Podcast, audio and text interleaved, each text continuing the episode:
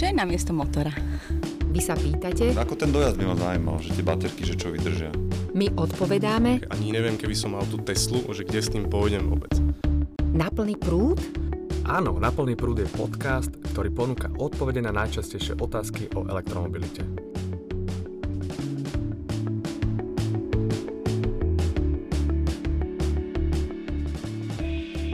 Vítajte pri počúvaní ďalšej časti podcastu Na plný prúd. Ja som Patrik Kryžanský zo Slovenskej asociácie pre elektromobilitu.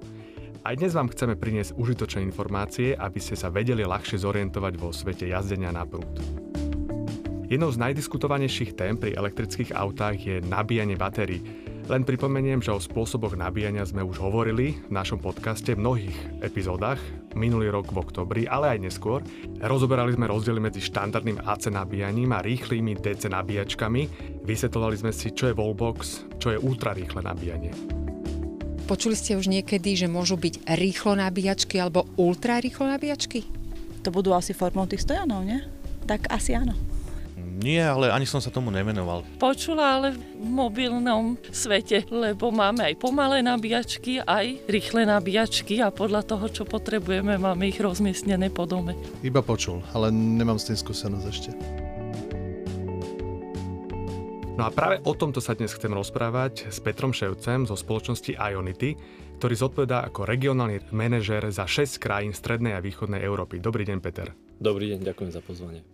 Na Petra prezradím, že je jedným z pionierov. Myslím, že začínal okolo roku 2010 a keď sa nemýlim, tak inštaloval prvú nabíjačku v Bratislave, že to tak je.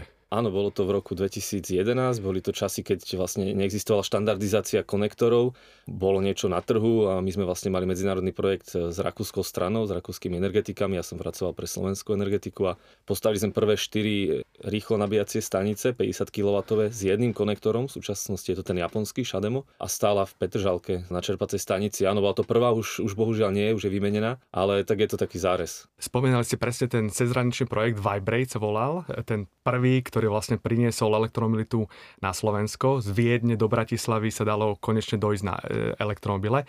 E, Čo bolo dôležité, vy ste vtedy jazdili na takom divnom autičku, boli to aj také pobrandované, čo to boli Peugeoty alebo Citroeny? Boli aj aj, lebo vlastne to bolo z jednej aliancie, boli to rovnaké.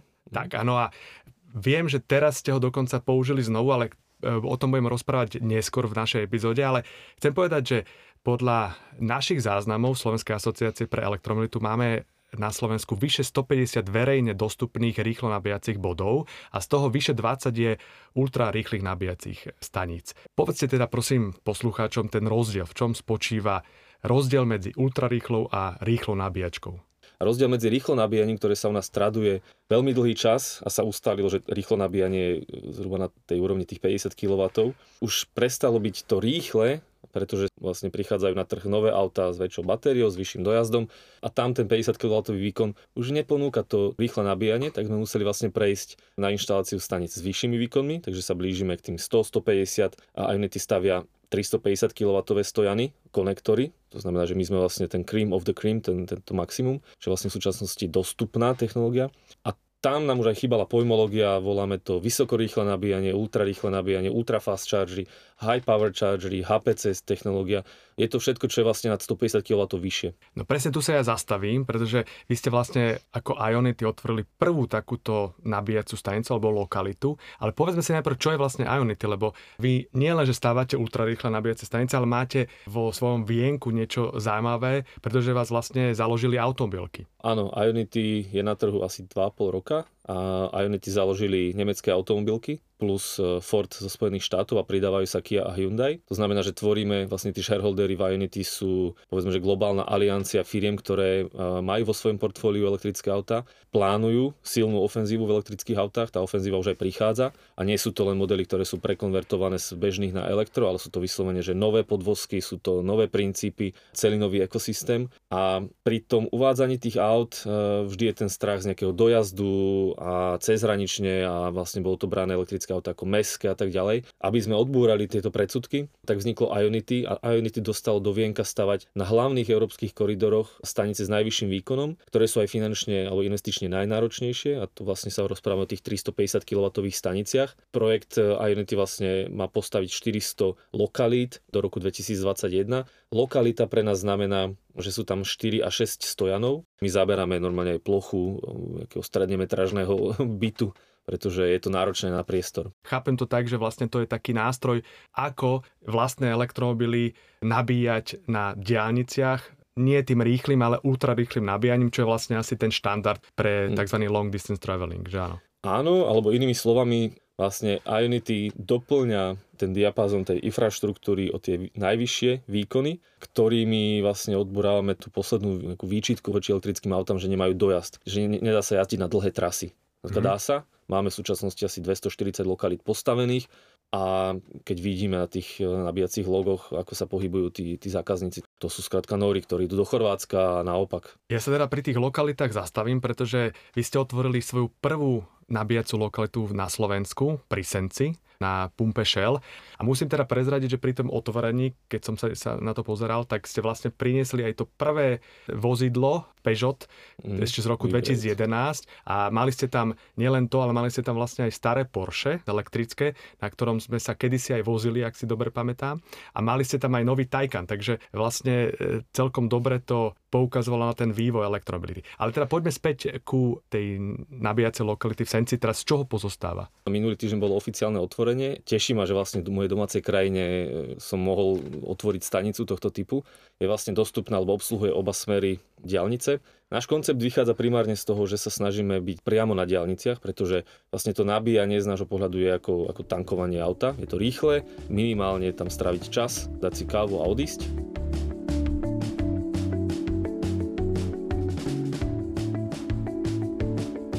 Skúsme takému bežnému posluchačovi vysvetliť, že za ako rýchlo sa mu nabije elektromobil na ultrachargery. Bežné auto nie je Audi e-tron, ale povedzme, to je to, ktoré má väčšiu batériu, kapacitu batérie, tuším okolo 100 kW, 95 mm. alebo tak. E, Za ako rýchlo sa nabije takáto 100 kW batéria? Na to nie je jednoznačné číslo, že poviem, že je teraz 5 alebo 10 minút, alebo 20 alebo 30 minút. Príklad Audi e-tron sa nabije za 40-45 minút na 85% kapacity batérie. Audi sa nabíja výkonom 150 kW a ten diabol je v detailoch, pretože si musíme všimnúť, že nezávisí iba koľko má to auto maximálny nabíjací výkon, to je iba jedna hodnota, ale musíme sa pozrieť, že koľko to auto týmto maximálnym alebo vysokým výkonom aj nabíja. To znamená, že aký dlhý čas. A potom sa bavíme o nabíjacích e, krivkách. Niektoré krivky majú tzv. pík, a potom klesajú. Napríklad teda, e, ako príklad Audi e-tron, má ten výkon 150 kW pri nabíjaní relatívne dlhý čas, že on si ho drží do skoro 80% nabitia kapacity batérie. To znamená, že to auto sa na ten dojazd, ktorý má a na ten objem batérie nabíja zhruba 35, 40, 45 minút v závislosti od vonkajších podmienok, od teploty batérie, ale tam je battery management systém, ktorý to riadi. Tých faktorov je viacej a nie je to len ako naliať 1 liter vody do, do litrovej nádržky, ale vstupuje do toho viacej faktorov, preto vám ako neviem povedať presné číslo. Rozumiem, ale aby e, aj tí menej technicky zdatní posluchači rozumeli, nabijeme auto, elektromobil už za tej dnešnej rýchlosti, povedzme 150 kW, behom minút na ďalších 100 km. Takže keď chce niekto predlžiť svoj dojazd do 100 km, tak strávi na tej šelke Tých 10 minút. max, hej? Hej. Predpokladám. Dobre, ale vysvetlíme si teda také bežné auto, povedzme nový Volkswagen ID3, ktorý teraz príde na trh. Ten sa za koľko nabije? Áno, má 60 kWh batériu a myslím, že 100 kW nabíjanie. Pri rýchlom alebo vysokorýchlom nabíjaní hovoríme o nabití do 80% stavu batérie, lebo potom už kvôli fyzike ten, eh, ten výkon klesá. Ale to auto s- nabijeme vyslovene, že na 100 km, nech to je 10 minút a na 80% za 30 minút. Treba si inak uvedomiť, že 60 kW batéria má dojazd vyše 400 km. To znamená, že keď nabíjate, nemusíte nutne vždy nabíjať Tak. doplna, ale vlastne dobíjate si nejaký dojazd 200 km a tým pádom sa to adekvátne skracuje. A ako my hovoríme aj v tomto podcaste, ale ako asociácia, rýchlo nabíjanie je v podstate čerešnička na torte. Dominantne sa treba a je to aj najlacnejšie, najefektívnejšie aj pre naše e, siete, ale aj pre nás. Treba sa dobíjať na štandardných AC staniciach, napríklad v meste. Ak sa teda pozerám na sieť Ionity, ešte nie 400, ale vyše 200 alebo takmer 300 nabíjacích lokalít po, po Európe.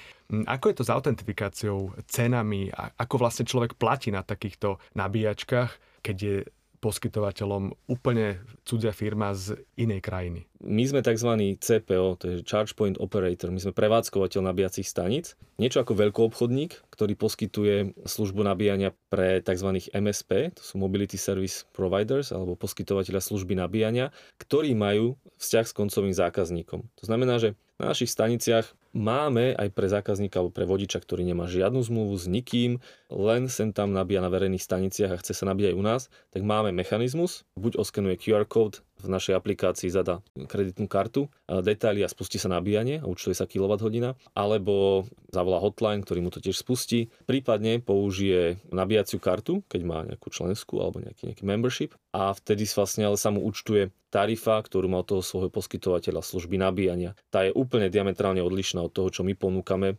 ako takú tú tzv. ad hoc cenu. Preto vravím, že každý vodič elektrického auta si pri tom výbere toho auta musí aj pozrieť, či už dostane kartu od svojho dealera, od predajcu, alebo si pozrie, ktorý poskytovateľ služby nabíjania je najvýhodnejší, čo všetko obsahuje, aké má ceny za kWh alebo paušal alebo čo.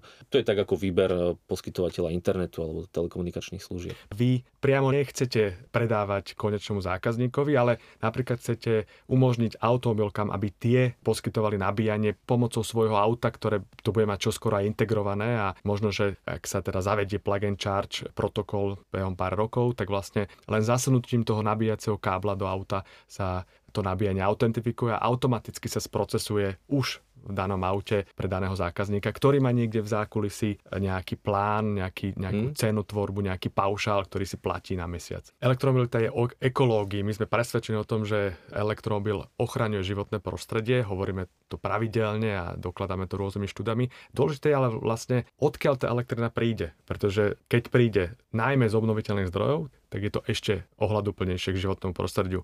Odkiaľ vy čerpáte elektrinu do vašich nabíjacích staníc? V každej krajine máme potvrdené certifikáty o pôvode elektriny a musí byť vyslovene z obnoviteľných zdrojov. V každej krajine, každá nabíjacia stanica, každá elektrina dobíjaná do aut je vlastne zelená, ale nie sú to fyzické elektrony, ktoré sú zelené, samozrejme, lebo to sa niekde vyrába, niekde predáva, ale tie certifikáty o pôvode sú registrované a koľko sa vykúpi zelené energie, toľko sa je môže aj dodať cez produkt zelenej energie a my sme vlastne na strane zákazníka, pýtame si zelenú energiu všade. Ako vy ako regionálny manažer zodpovedný za 6 krajín vidíte rozvoj nabíjacej infraštruktúry v strednej východnej Európe? Samozrejme zaujíma aj Slovensko. Ako vidíte ten celkový obraz nášho regiónu v porovnaní s západnou Európou a kde vlastne Ionity vidí ten rozvoj? Máme v pláne postaviť tých 400 lokalít. V ďalšej fáze príde zahusťovanie, v ďalšej fáze príde prepojenie aj na regióny, ktoré idú viacej ešte východným smerom, pretože čím ďalej vlastne ideme smerom od západu na východ, tak tým aj penetrácia tých elektrických aut je nižšia a skrátka my to v tom modeli plánovanom máme.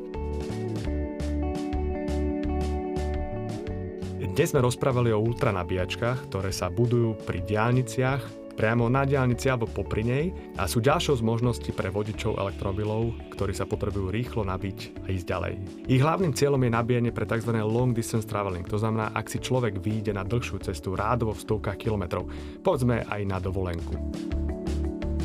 Sme na konci dnešnej epizódy o nabíjaní elektromobilov.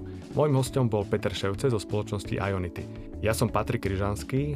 Vaše otázky a pripomienky mi môžete písať na kryžansky.ceva.sk alebo na Facebook pod status s dnešnou reláciou. Vypočuť si nás môžete na podcastových platformách Apple, Spotify, Stitcher a SoundCloud. Táto epizóda vznikla z iniciatívy Slovenskej asociácie pre elektromobilitu. Produkcia strich podcastu Katarína Urban-Richterová a Oksana Ferancová. Želám vám šťastnú jazdu na plný prúd. Poriadku? A OK, tak to poviem ešte raz. Tak šťastnú, šťastná. Povedal som šťastnú? Či... Áno, samozrejme. Šťa...